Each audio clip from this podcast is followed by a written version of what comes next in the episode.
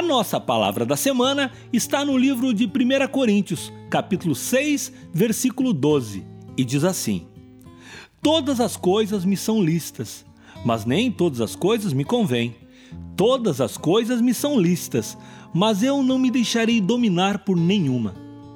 Nesta carta de Paulo à igreja de Corinto, ele afirma de forma muito clara o seguinte: Você pode fazer o que desejar, pois nem eu e nem Deus os proibiremos de coisa alguma.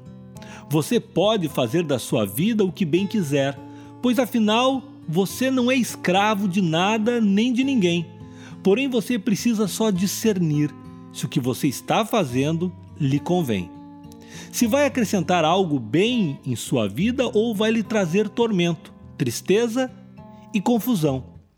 Você pode fazer o que quiser, mas precisa saber se essa decisão não vai lhe dominar e lhe tornar escravo de você mesmo.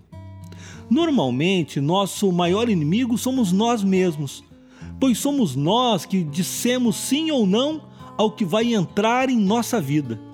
E tomamos essa decisão quase sempre movidos pelo prazer ou desejo, sem levar em conta os desdobramentos futuros daquele sim.